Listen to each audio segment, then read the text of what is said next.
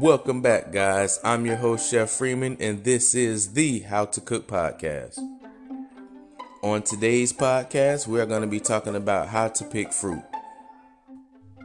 So many times I'm in the grocery store and I just see people staring at the oranges, staring at the bananas, tapping on the watermelon, trying to figure this thing out.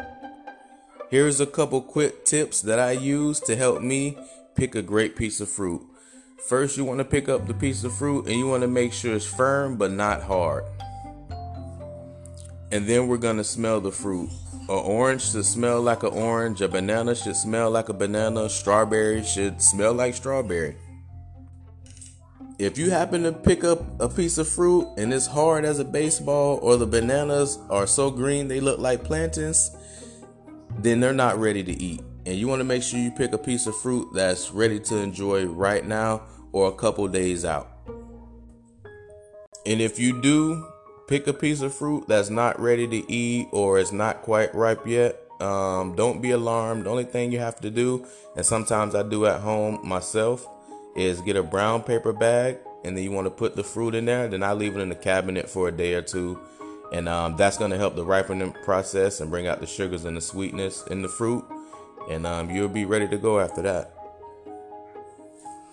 and we're to talk about some of the don'ts with fruits um, if your fruit is bruised or battered or it has a real strong discoloration or if you pick it up and you can't smell the sweetness to it then you want to make sure you just put that piece of fruit back and grab another one and the more familiar you guys become with this process, the easier it will become for you. And if you guys have any more questions or concerns about fruit, uh, make sure you find me on Facebook and visit my Instagram at Chef Freeman. Um, the response has been great so far on this podcast. I appreciate you guys listening, and I'm out.